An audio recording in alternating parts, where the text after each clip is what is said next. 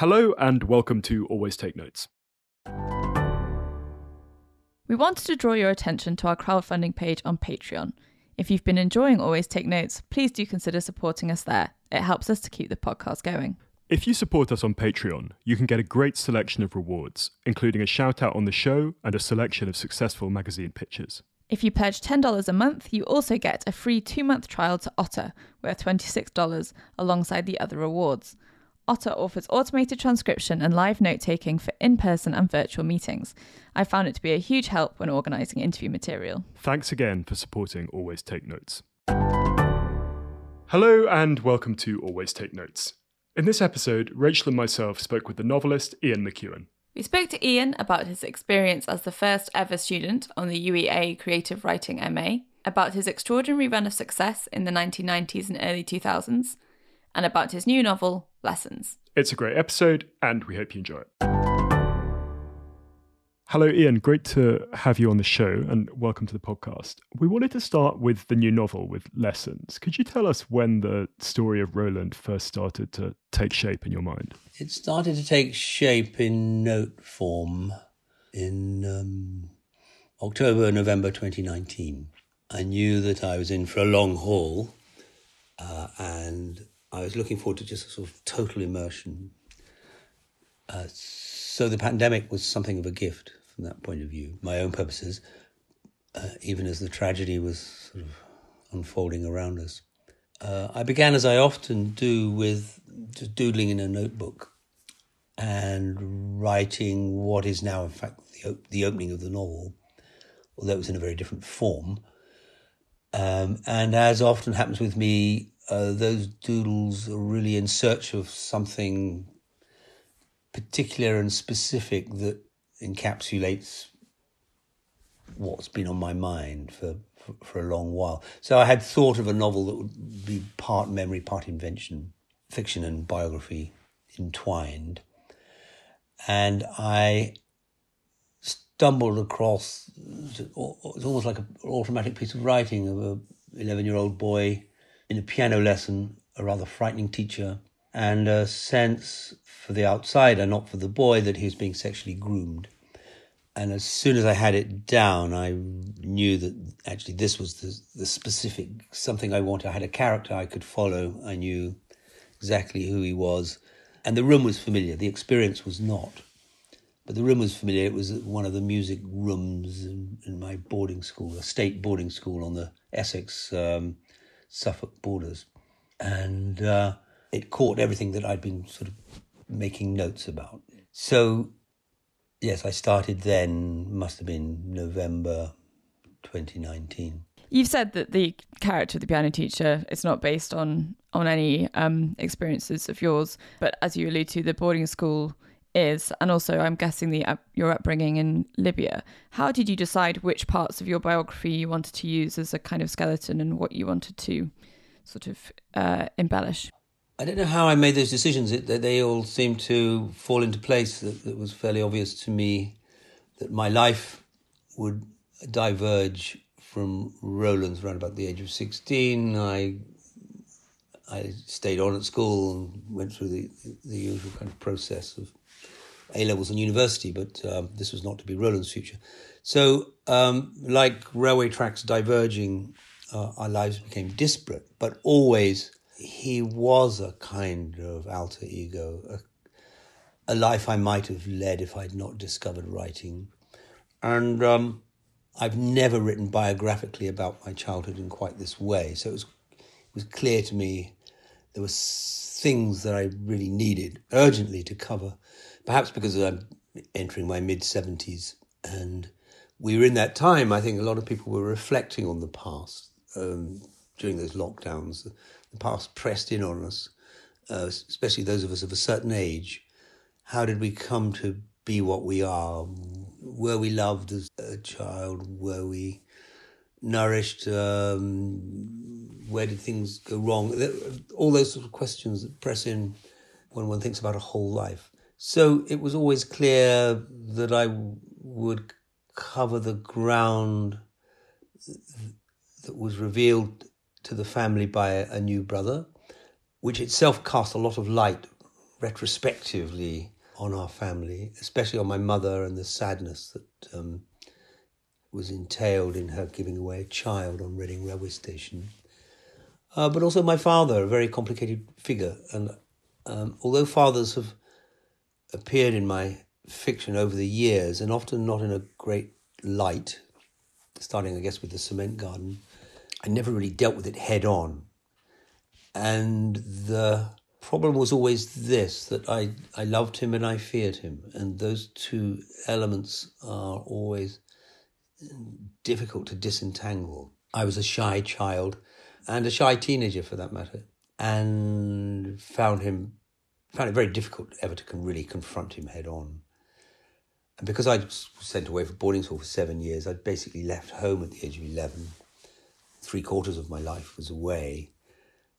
So I was absolved from the necessity of having that proper teenage Oedipal fight in which I'd kill the father.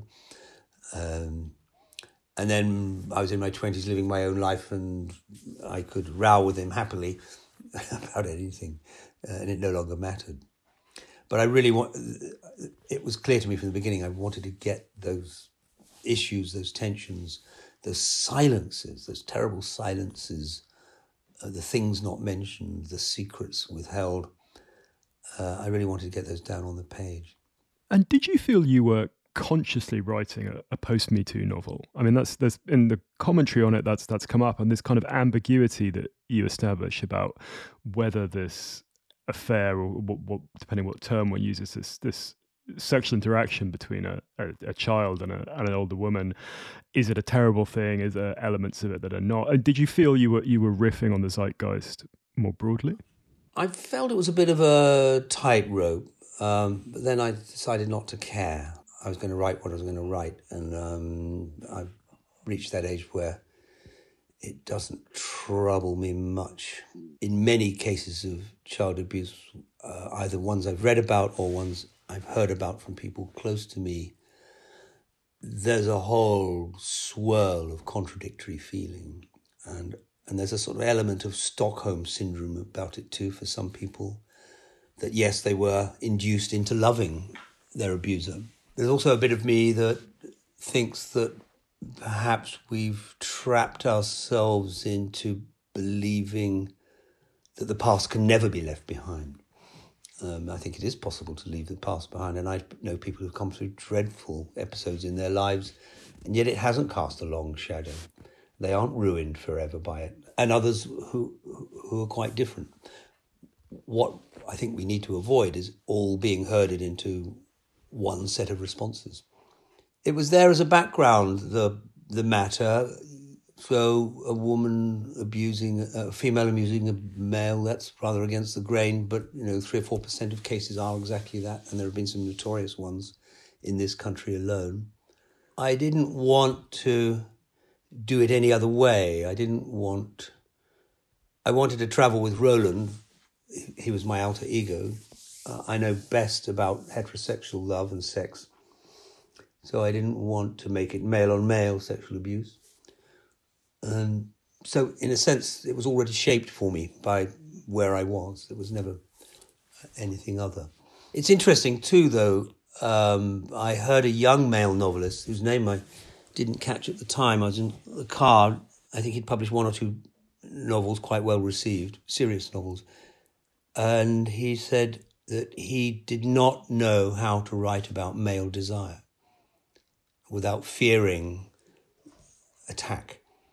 And I thought, this is a tragedy. This is an extraordinary tragedy because the great glory of the novel is to write about everything that's there, to name the world. And the moment you start resiling from that, then I think you're lost. You know, you become like a Soviet novelist or something who's a paid up member of the Writers' Union. So I, I was aware of all that, but it, I, I felt that I would give Roland's abuser her, her moment, her voice. There's something crazed about her. But writing the scene of the confrontation between the two of them 40 odd years, 45 years later, uh, was very important to me. I wanted to get us put over the sense that she was in the grip of something she could, you know, she had to take responsibility for it, but you know, it was a passion and it seized her and nothing is resolved. one aspect of this novel is is a protest against the word closure. Things either get forgotten, um, or they linger on, or they become part of your baggage. Um, or, as I say, you know, there are some people for whom terrible events they they're there. The story can be told, but they do not deflect that person from the course of their life. Roland certainly is not quite that because this matter does cast a shadow over his life, but it's not tragic. Um, it's not, you know, I read cases of a woman and there's, been a, a moment in the lift, and it was eight years ago. And I can never quite believe that the whole life has been destroyed by this. I mean, I, I, I do think there's a kind of orthodoxy in the world in which people feel that because it's become it's become an on dit, is what um, one says about it. And I think the interesting matter is just as I said at the beginning, the diversity of responses that people have, and they should be allowed to have. I felt that there was also that um, resistance to closure in the way that Alissa's um, storyline is is handled, um, and I was fascinated by her and the fact that she walks out on Roland because she's constricted by domestic circumstances. Um, why did you make her a successful novelist? Would it have been more interesting if she'd walked out and continued to fail to produce anything? Why did you handle her storyline in that way? Oh, it's more interesting to me that she should become Europe's greatest novelist, however unlikely that might be, uh, because I wanted Roland to be her most earnest and dedicated reader, even as he is so dismayed and sorrowful and angry about her abandoning him and their baby. So I wanted this lifelong reading commitment that Roland must undertake. Uh, when he reads her first novel in Berlin while the wall is coming down, uh, it's a matter of great dismay when he reads the opening, however many pages, and realizes that it's a masterpiece. Uh, what's he going to do now? She left him for a very good reason. He knows she could never have composed that novel in the squalid surroundings of their South London little house. So um, ambivalence is far more interesting, I think, than anything else. That he should take vengeful satisfaction that she never became novelist. There's a poem of Philip Larkins I've always loved, The Poetry of Departures, in which the the poet, who's a, obviously a Larkin figure, thinks wistfully of those people who say things like, Take that, you bastard, or then he hears, uh, and then he up and left her. And uh, he sort of quivers with some sort of suppressed delight and anxiety all bundled up together and thinks for himself, you know, could he be such a figure? Um, how does it go? Crouching in the forecastle, stubbly with goodness, sw- swaggering the nut strewn roads. And then decides, no, no, that's all too much a pursuit of perfection and, um, and there's something very artificial about it. Well, Alissa is one of those people who makes the savage decision that she's not leading the life that she's meant to lead, that she has something very important to do, and she's going to do it. Very few of us are capable of that, but we have that sort of sneaking admiration for people who could just turn away. Interesting, and Roland confronts this, that it's much more difficult for women. Uh, the literary biographies are stuffed with men who left their families to dedicate themselves to uh, their art, and usually a younger woman. Um, the name of Doris Lessing cannot be mentioned without someone saying, "Well, she left her children." Uh, and I think that you know, women artists pay a much higher price for this. So I wanted to get into that little, uh, little nook and uh, and play with it. We wanted to come back to the new novel later on, but could we roll now back to your early childhood and your kind of early interest in reading and, and literature? And I know that actually some of this does permeate into lessons, so you know there's there's a, a overlay there. But growing up as an army brat, is it right that you you didn't have books in the house, but there were regular trips to the local library? That's correct. Yeah. Um, so we were in Tripoli, Libya at the time, and the local library was an army library. My parents weren't you know, had left school at 14. Um, they were never read to. Um, so they did not read to me, nor did they have any idea of the prescribed children's classics, you know, the Railway Children or The Hobbit or whatever. So when we went to the library, I was left to my own devices. There was no one to recommend books to me. So I just worked my way through the shelves and read indiscriminately. When I got to my boarding school, there, there were at last some people to tell me what I might read, and I became a very early reader of Golding, Murdoch. Iris Murdoch. I read Under the Net. I must have been about 13. And I thought, I just cannot wait to be a grown up. The world that Iris Murdoch described to me seems so enticing and um, exotic, sexually exotic, and rather brilliant. And, and everyone had names I'd never heard of Caitlin and this sort of North Oxfordish world just really, really uh, appealed to me. In fact, many years later, I ended up living in North Oxford for 17 years, maybe haunted by these Iris Murdoch characters. To come back to your to your question, my parents valued ed- the education they didn't have themselves, and uh, I was lucky in that respect. I was free in some ways. Uh, I didn't have anyone breathing down my neck.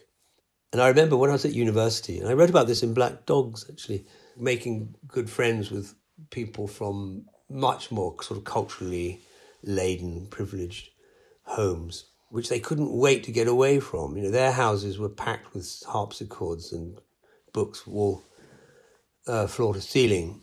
And I, I know one or two of those friends couldn't wait to just become sort of rough hewn, tough guys who had tastes for lambrettas. I rather sort of uh, tempted to run into the base that they'd deserted. I was very pleased when their parents invited me in to sort of come and talk about literature and listen to their mum play the harpsichord. And, and that was my teenage rebellion, I'm afraid. It was very pathetic way. Um, I didn't do outrageous things. I just discovered all the things that I didn't have at home uh, in, in a big way. I mean, poetry, especially classical music and jazz and rock and roll all came at me at once. My proper teenage rebellion was mainstream culture. Bach delighted me almost from, from the very start, um, and that's remained all my life.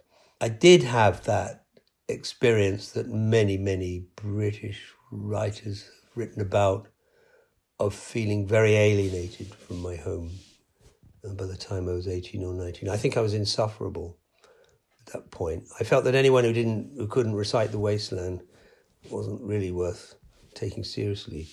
Uh, it was a terrible state of mind to be in. Thank God it didn't last very long. I was going to say you're about to ask us to to quote some choice Eliot. Don't ask me now. I was lucky in some other ways too that a boarding school that was not oppressive, uh, which was a rare thing in 1959, uh, and uh, a place set in a glorious piece of Suffolk landscape, um, which gave me a taste for the beginnings of a taste for hiking and just being outdoors but also uh, coming to Sussex University when it was a tiny place, only two or three thousand students. All the tu- teaching was by tutorial. And Asa Briggs' plan to redraw the map of learning really suited me extremely well. I had a one to one with a, an ex diplomat, as well as standard English literature course, to be able to do international relations on a one to one basis with a man who had been at the Nuremberg trials as a barrister, who worked as a diplomat, who ended up running Penguin Books, actually, Peter Calvocoressi. And then where did UEA fit into that as well? I mean, obviously do, do, doing it afterwards, but what was the experience? Because you were the, the first generation going through that. What, what was that experience like? And, and what's your attitude towards creative writing programs now? I was a one man generation because uh, when I think back, so it was 1970 uh, I'd been hitchhiking back from Italy with my girlfriend. She already was off to do an MA somewhere, and I had funds from the Department of Education to do an MA, but I hadn't chosen a place to go and do it. I didn't know what I wanted to do. all I knew was I didn't want a job, so you better do a bit of postgraduate work. That seemed the only sensible thing. And I saw a um, prospectus from the University of East Anglia, and there was a description of a course in comparative literature. Didn't call itself creative writing, but it said that one tiny bit of it could be devoted to uh, some creative writing. And I remember I just, uh, those were the days where uh, all telephones were kept in the hallway, um, and there was only one of them in the house. Going down and uh, phoning UEA and immediately getting Malcolm Bradbury on the phone. Um, the world was much smaller in 1970. There are only you know four billion of us, and he said the course has been closed because no one's applied uh, for the uh, creative writing bit. And I said, well, what if I applied? And he said, well, come and see me and we'll talk about it. So I borrowed my father's car and drove from Middle Wallop in England, southern England, to Norwich. Uh, met Malcolm Bradbury. Had the course described to me. A lot of it was literary theory. Uh, a rather nice 12 weeks spent on large Victorian novels and uh, large um, 19th century Russian novels, which I particularly craving. I met Malcolm Bradbury during that year maybe five or six times, usually in a corridor. I'd hand him a short story. He would give me some cursory remarks like, enjoyed it very much, but what are you going to do now? There was no guidance. He gave me reading lists, actually, that, that was marvellous. There was no course. Most of my time academically was spent writing, comparing uh, or writing side by side accounts of Middlemarch and Anna Karenina, that kind of thing. So I always bristle when I'm described as being a product of a creative writing course. There was no such thing. Uh, but it was a fabulous year. I wrote 30 short stories.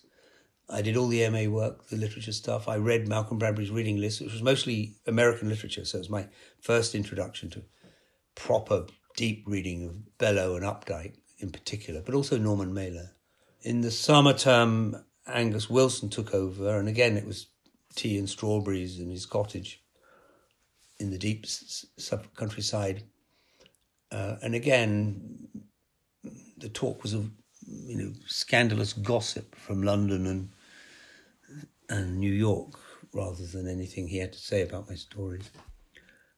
But I was free, and um, at the end of that year, I had maybe half the, the stories that went into First Love Last Rites, my first collection. So again, I was extreme. I've had a, a, lot of luck in in this respect. And just to come back to my time at Sussex, the broadness of the course. So there was plenty of Shakespeare and 17th century poetry generally, and everything else you would expect from a literary degree. But you know, I also sat on a seminar for 12 weeks on um, quantum mechanics for liberal arts know nothings. Uh, that was beginning of a really serious interest in science for me. Those three places that, that rather liberal boarding school, um, Sussex's wide notion of education, and this lucky year at UEA were really uh, very powerful influences for me. I'd read a lot then by by 1971. I felt sort of ready and utterly committed to a life as a writer. I didn't want to do anything else. We want to come back to your interest in science later, but I wanted to ask about the nature of your early work. You famously earned the nickname Ian Macabre. Why were you interested in such subject matter at that time? You know, I'm, I'm asked that question so often, and uh, I've tried all kinds of answers. They're all slightly dishonest. And the least dishonest answer is I don't really know. Without submitting myself to a rigorous course of psychoanalysis, I think that I had gone through the conventional mill of education. For example, my time at Sussex in the late 60s, I fell in with a bunch of extremely nice, hard-working sociology and history students. We shared a large house together for two years our girlfriends were all historians and sociologists and anthropologists. Uh, we didn't smoke dope. We only rarely got drunk. We didn't do anything outrageous. We worked incredibly hard. so I'd gone through the whole mill, and behind me was a fairly suffocating home environment. Um, and it took me many years to find out quite why it seemed so strange and why there was, you know, there were secrets that I didn't even know were secrets. So when I started writing, I think a kind of lid came off of, of it all. And in short stories, I found the field for a kind of wild imagining. Um, there was also a, an impulse to shock people, which I denied strongly at the time, but I think was always there. Could you tell us about the kind of mechanics of getting published for the first time? We really like in the podcast to get into the nitty gritty of this. So, how did you go about getting an agent and getting, you know, your your early books published and so forth? Well, again, another stroke of luck was to be at UEA with two established writers. Angus Wilson sent a bundle of my stories to Secker and Warburg. Uh, Tom Rosenthal was there at the time, and he turned them down on the basis that a strange decision actually, given that he was Angus Wilson's publisher. Uh, but he turned, turned them down on the basis that uh, he couldn't start a writer's publication with short stories. That I'd have to write a novel first. Now, Angus Wilson published two, I think, wonderful collections of short stories with Secker and Warburg to launch his career. Well, I think the small magazines played a crucial part in my early writing years. Malcolm Bradbury suggested I send a story to the Transatlantic Review, and that was published in 1973.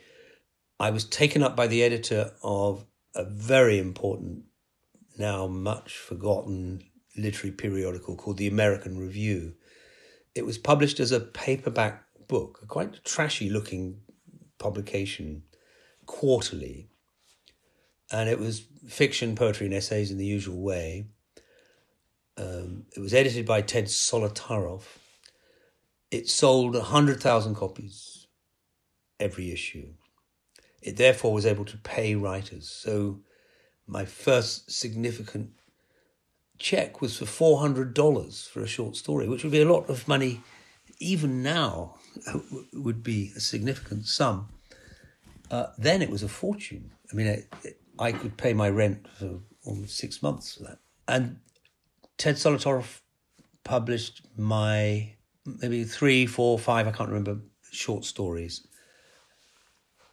And actually, the small magazine also played a part in my life after UEA in that um, through the writer um, Jonathan Raban, uh, who himself had taught at UEA and was now freelancing in London, um, he introduced me to Ian Hamilton, who was just setting up when I arrived in London in late 73, um, after being in Afghanistan.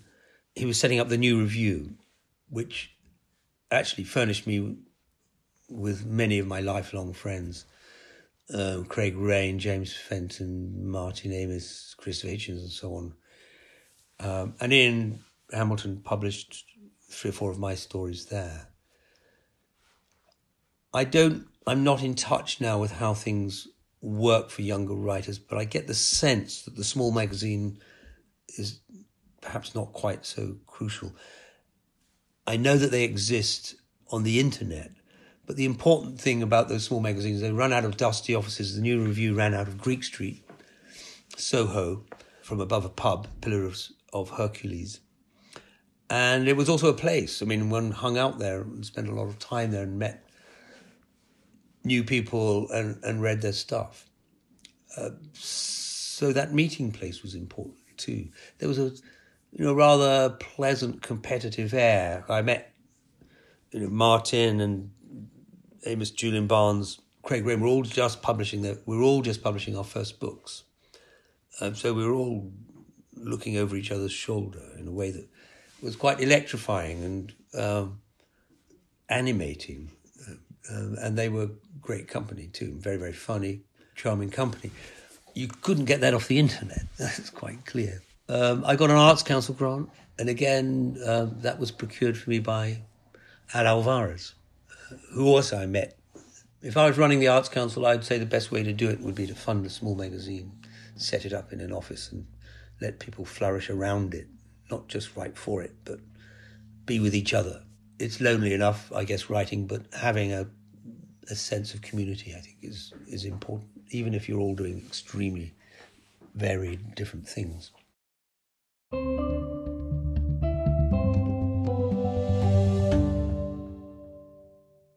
Hello, it's Artemis, the producer of Always Take Notes. I hope you're enjoying Simon and Rachel's conversation with the novelist Ian McEwan. It's time for the next instalment of our segment where we share bonus material from previous guests of the show. So, this week we're going to hear from another novelist, Val McDermid, and she's going to tell you about a piece of advice she wished she'd had at the start of her career. The one piece of advice I wish I'd had at the beginning of my career was to edit. Edit all the time. Edit as you go along. Edit at every point. Rewriting is where the magic happens. Uh, I used to be a journalist, and uh, my plan was always to get it down on paper as fast as I could because there was always deadlines looming. The great luxury of being a writer of fiction is that you have the chance to go back and refine it and polish it and change those adjectives and shift it around. So I wish somebody had told me at the beginning how important that process of polishing and editing was. That was Val McDermid, and if you were interested in what Val had to say, you can listen to our full interview with her via our website, which is www alwaystakenotes.com. But for now, back to Simon and Rachel's conversation with Ian McEwan.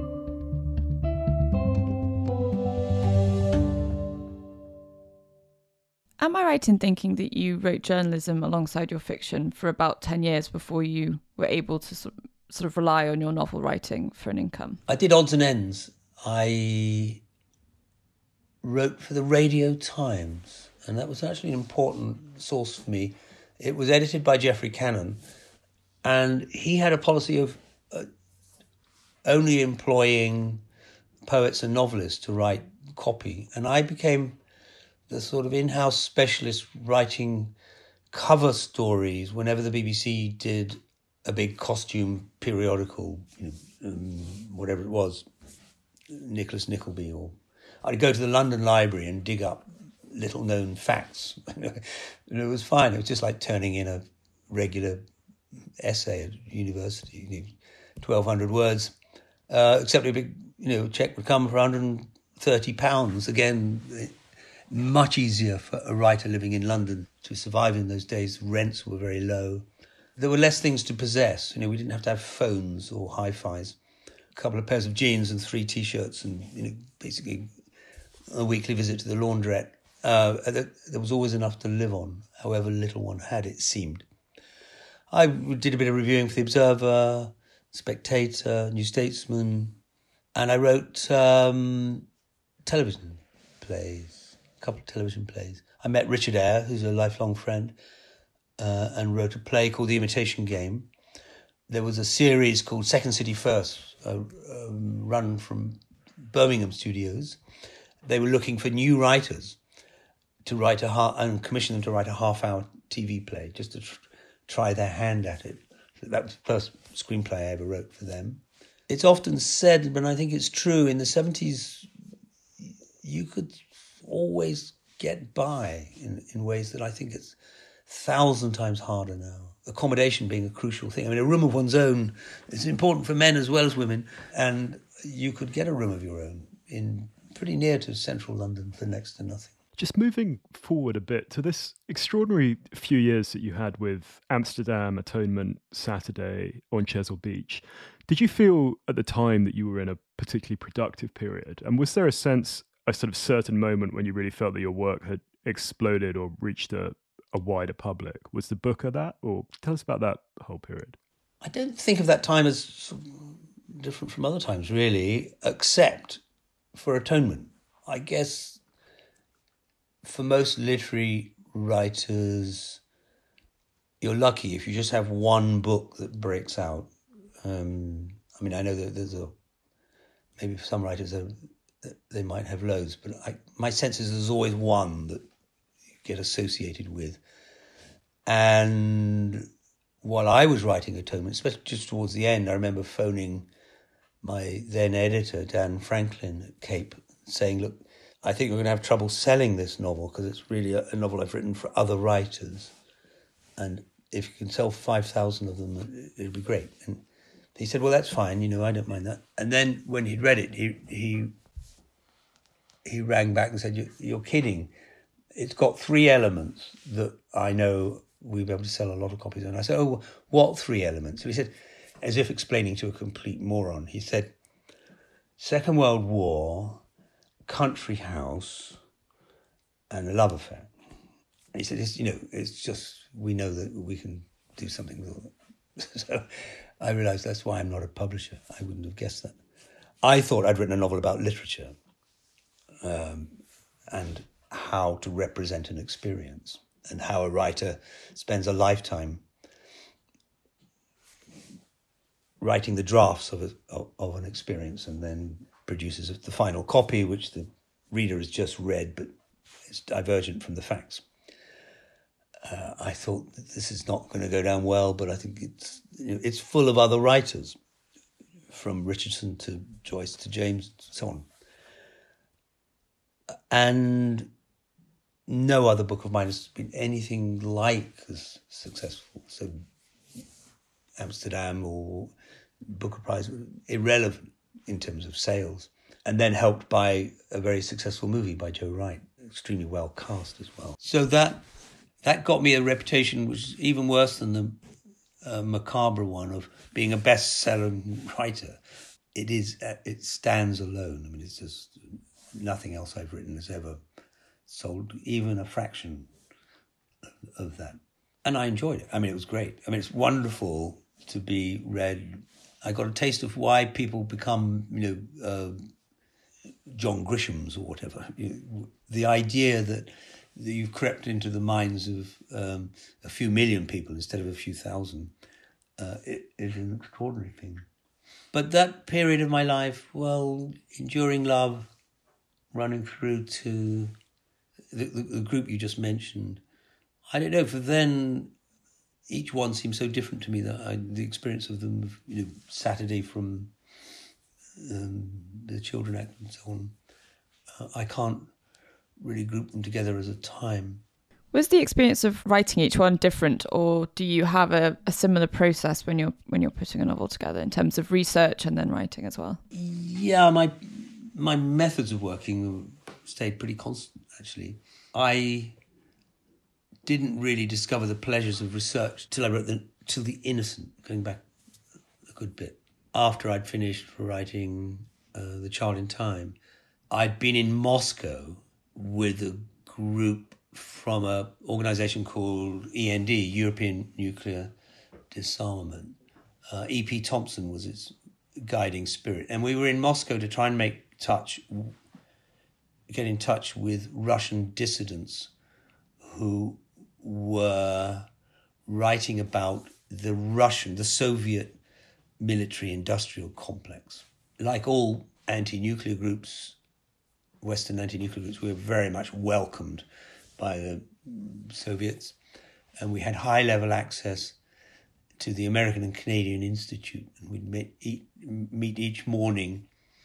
They would try to dissuade us from meeting these people um, they're irrelevant. Um, they're basically Jews looking for exit visas, we were told. Uh, but still, we went ahead and we met them, um, followed all the way, the usual way.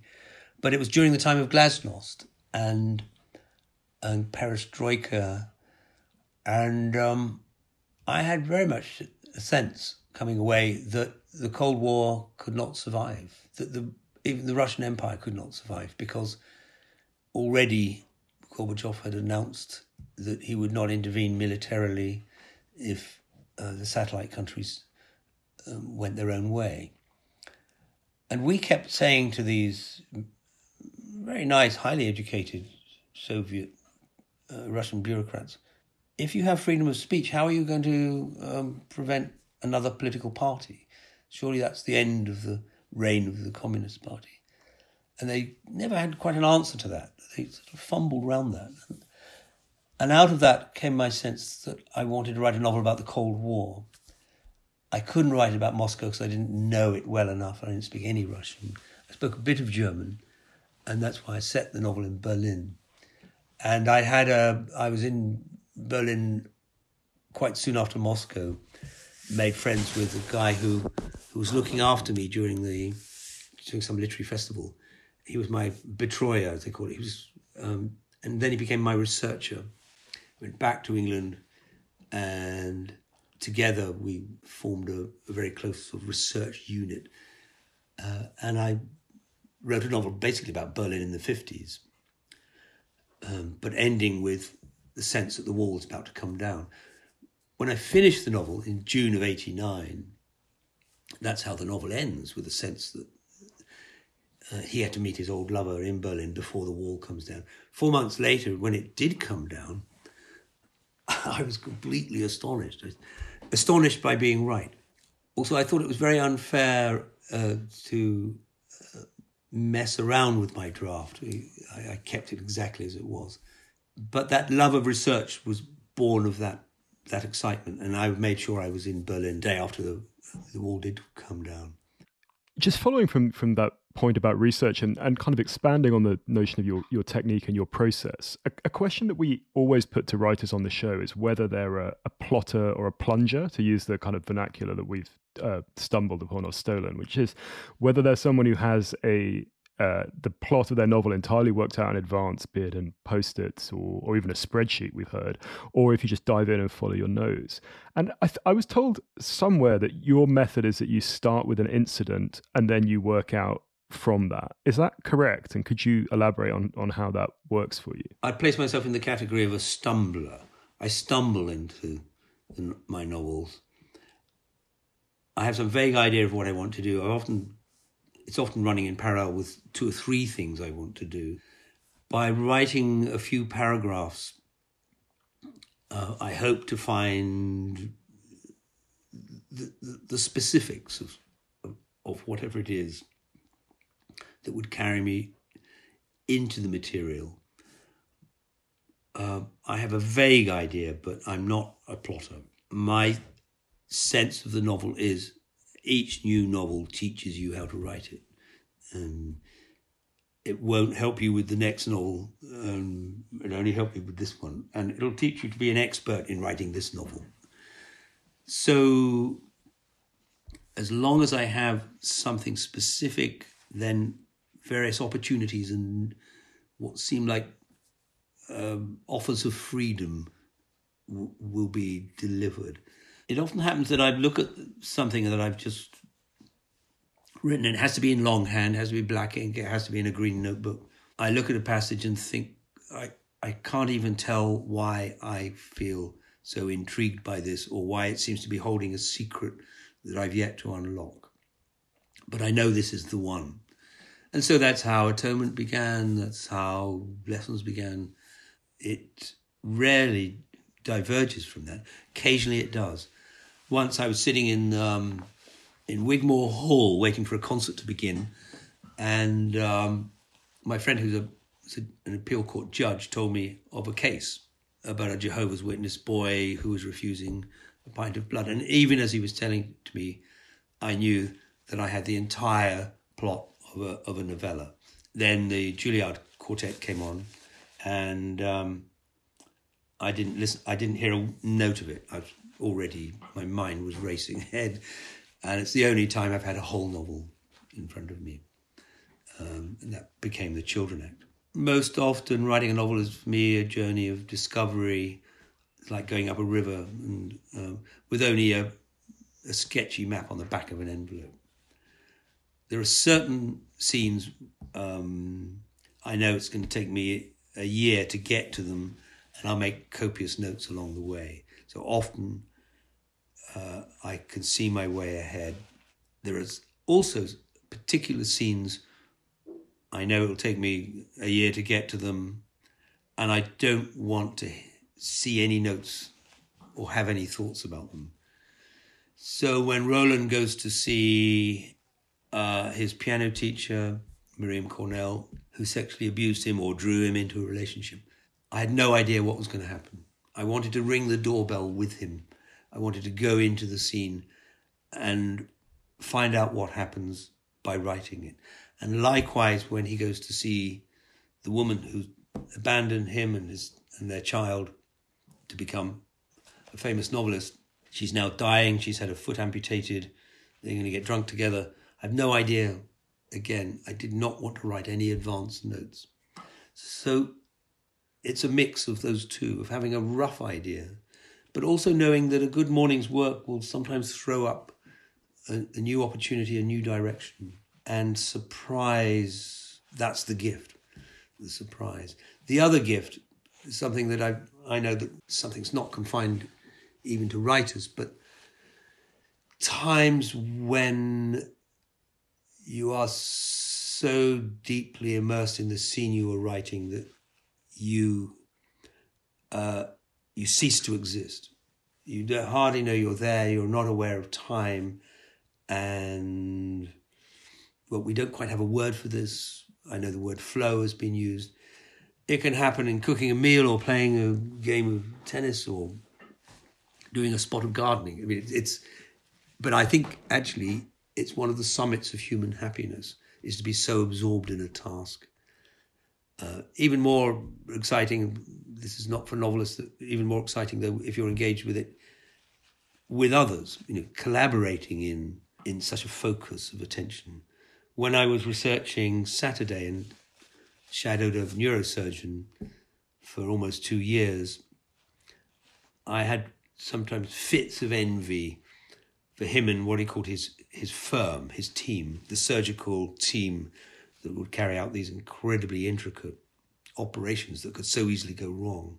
How they collaborated in often in just murmurs and grunts. And I thought, well, that's one pleasure novelists can never have. You can just do all your murmuring and grunting on your own. Uh, but still, a four-hour operation, even even for a witness, would go by. It seemed like in half an hour. So those are those writing moments of abandonment to the material, often for me late at night or early in the morning, writing when the rest of the world appears to be asleep. Those are peak pleasure moments, and they often yield uh, opportunities for the future, for um, new ways of doing things, a, a new opening, another way of approaching the stuff that lies ahead. You've mentioned making references to other authors in your in your own works. Where is the line as you see it between creative borrowing and transmogrification and, and stealing? Well, stealing is stealing, uh, is dishonest. But apart from that, I mean, I think for readers, all of us who are readers, uh, all of literature exists in a sort of perpetual present. It's all there for us. It's now.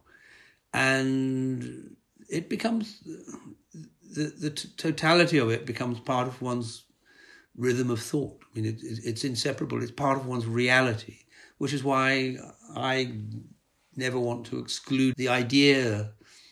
I mean, for example, in lessons, there are moments when Roland, having now educated himself over a period of 10 years, finds his own fate colliding with characters out of Joyce the dead or, or Ulysses. I find my everyday moments, my sense of being actually in the world is conditioned by by things that um, have been important to me in literature. So if you're going to write about subjective states, which is largely what the novel uh, is good at, it, it's hard to steer around it. I mean, when I was describing to you why I want to make Alissa a great novelist, and I uh, referred to that Larkin poem, well, I'd say there are maybe a dozen Larkin poems that, that are part of my mental furniture. The lines just pop up all the time in my thoughts. And those shreds of thoughts of other writers are constantly with me. I mentioned Eliot and The Wasteland. I mean, it was perhaps the task of modernism to liberate us into regarding literature as our own, as it were, all of it. it it's, it's mythos is part of our subjective reality, and we should welcome it into our literature. It then becomes difficult. What many, many people in my life, as well, as well as all of my close, all of my family, my parents' side of the family, who are highly refined, sentient beings who are capable of as greater moral distinctions and moral sense as anyone else, but they don't read literature. Um, I don't therefore think literature is the necessary element. And this is a puzzle to me. I worked six months, for example, as a dustman in Camden Town when I left school in an act of sort of self punishment. I can't think why I did it. The people I was with seemed as, as intelligent as anyone I've ever met. It never occurred to them to stay on at school. It never occurred to their parents to encourage them. It was what everyone did. And yet, I thought three quarters of the, my crew could have, you know, in another life, in another set of circumstances, been um, book loving, literature loving, or physicists, or whatever. I've str- I, I, can never reconcile it. Um, you know, so now and then I, I like to have characters who, whose lives are drenched in books because it's so close to me. But then, you know, that means excluding other characters whose lives are not so condition. We're um, we're coming up against the end of our time, but there was one more question that, that I wanted to ask, which is it's a rule of the podcast that we always ask about money and how it's interfaced with people's writing lives. And you alluded to how in the seventies this combination of of cheaper accommodation and higher real real value terms for, for freelance writing were important when you were developing. As your career progressed and as you you know you sold a lot more books and you had movie adaptations and things, how has the the financial side worked for you? And be as candid or as guarded as you're comfortable, but we just find these are you know really helpful things to get into. Well, uh, yeah, I have more money than I used to have. Um, it doesn't radically change. Well, of course, it, in that sense, I, I live in a very beautiful house that wasn't cheap. Like many members of my generation, I rode the tide of rising house prices. And every now and then, especially with atonement, I was able to inject some money into that section of my life.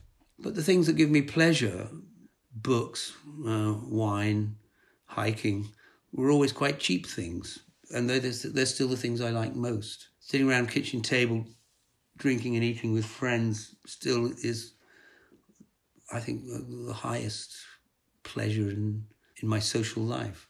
So I don't need. Um, I know that. Well, talking of the very rich, who seem to want, you know, yachts or I don't know, gold taps or whatever it is. I I still want the things I always liked having.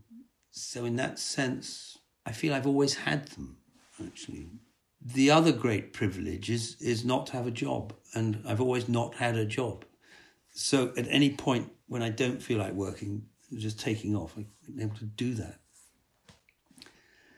So I feel a bit somewhat immune to having more money. I've got it's there. I have more money than I used to have, as I said. Nothing much more to say about it, really. Uh, I took up uh, fly fishing for a while. That was quite expensive to you know rent days on um, chalk streams. Very privileged environment. But actually, what I most liked about trout fishing was not catching the fish so much, although that's fun, but being out there and, um, and instead of hiking through it, just standing in one spot and noticing it more. Uh, and then I fell away from trout. I just couldn't kill the fish anymore. I couldn't even bear to see them on a hook. I realized that a trout on the hook behaves just like a human on the hook. It writhes. And then I did a bit of research. They have exactly the same pain receptors as us. The genes that select for those pain receptors are identical to the genes we have, the immortal gene. Uh, so I gave it all up. So if you live the life of the mind, it's life is cheap. Uh, if books are your main thing, even if books if books doubled in price now, I'd, I'd be able to go on reading them. But I've already got a lot of books, uh, and a lot of them I intend to reread. So, do I spend more on wine? Not really. I think that it's a d- diminishing matter to, to spend eighty pounds on a bottle of wine as against twenty pounds um, get you very little increase in, in pleasure. As for the bottle of wine that's in my cellar uh, and is worth about £1,500, it was given to me as a prize. Three bottles of wine, a little Italian village awarded me a prize. And um, the mayor, when he handed me this wooden case with three bottles in it, said, one wine is 2,000 euros or whatever it was, and one is 800 and one is 400. I drank the 400 and the 800 with my sons. Um, thought they were delicious. Uh, never would have spent that money. I mean, I could not distinguish it though from a, a decent 20 pound bottle of wine. So value in relation to things is um, is simple if, if if the things you love are there's no there's no cheaper sport than hiking. I mean, you just need some shoes. really, I was going to say a zeal for gold taps would have probably made for a, a kookier story. it would give me no pleasure, and it looks gross. A final question from me um, is returning to your interest in science. You've said that science and uh, novels run on parallel tracks. Could you unpick that idea for listeners? Yes, uh, they're very disparate, of course, um, in all ki- kinds of obvious ways, but parallel in the sense that they are investigations of um, of the world. Science mostly of the natural or, or um, chemical or physical world, and fiction more of the human condition. But as forms of investigation and as of exercises of curiosity, I think they are very definitely linked. The extent to which one can nourish the other. Uh, I spend a lot of time thinking about this. I think science has made a great impact on on what I write, but only in a very diffuse way. Uh, I think there's a way of thinking about the world scientifically, rationally. Giving warmth to rationality is something of a project of mine in fiction. I don't think it's a cold, abstract, um, heartless matter. I think it's it uh, contains all the warmth of what we are and all the beautiful things that we've created have required exercises in rationality. And when lovers quarrel, they generally are appealing to the others, um, um, referring to the others' um, divergence from uh, rational and consistent, coherent behavior. Hard to survive in the world without a coherent uh, sense of how to move through it. And um, in that sense, I think we are warmly rational creatures. I think too, there's a great aesthetic pleasure in in someone like a my, myself, a, a non-practitioner but an appreciator of science, and you can love it in the sense that it's a tribute to human ingenuity, just as a piece of counterpoint in a Bach keyboard piece might be. Um, so I think within the humanist project, I think science is, uh, fits very snugly, even though it came late to the game. Well, that seems a, a wonderful point to draw our conversation to a close. Thank you so much, Ian, for being so generous with your time and for taking us both, you know, back into your career and, and to the present and wishing you all the best with the new novel and with your projects going forward. Thanks a lot for having me on.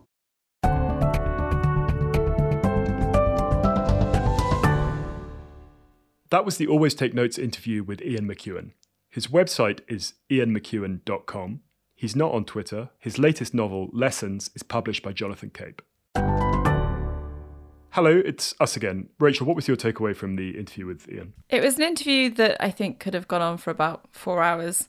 Um, there's so much to ask him about his career um, and his extraordinary productivity. I mean, we didn't even get into um, his screenwriting work and his literary influences. When I was doing research before the interview, I found, you know, Updike, Roth, Austen. These names kind of recurred, and I would love to have drilled down and asked what it was about their work that inspired him or influenced him.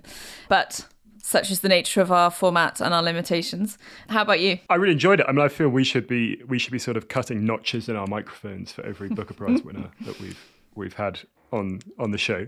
Uh, again, I feel yeah that we we only scratched the surface. There was a, a great deal to talk about. Was is he the most famous novelist we've had on? That's hard to know, isn't it? It also slightly feels like asking a parent to choose between their famous children.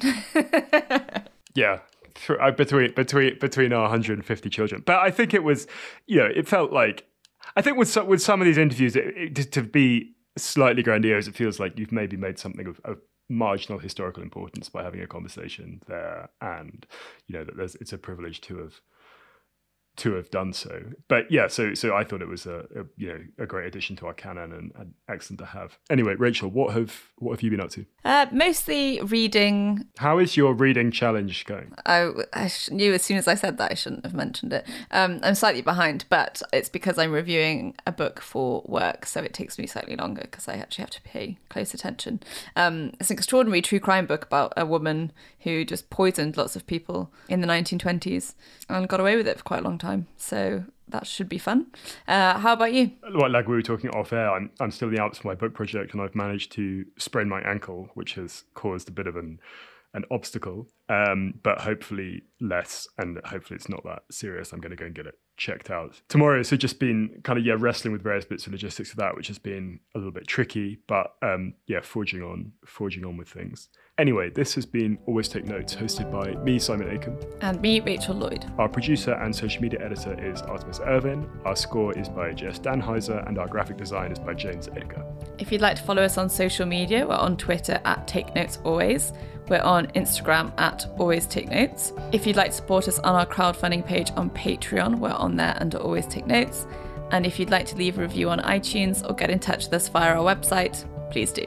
Many thanks. Goodbye.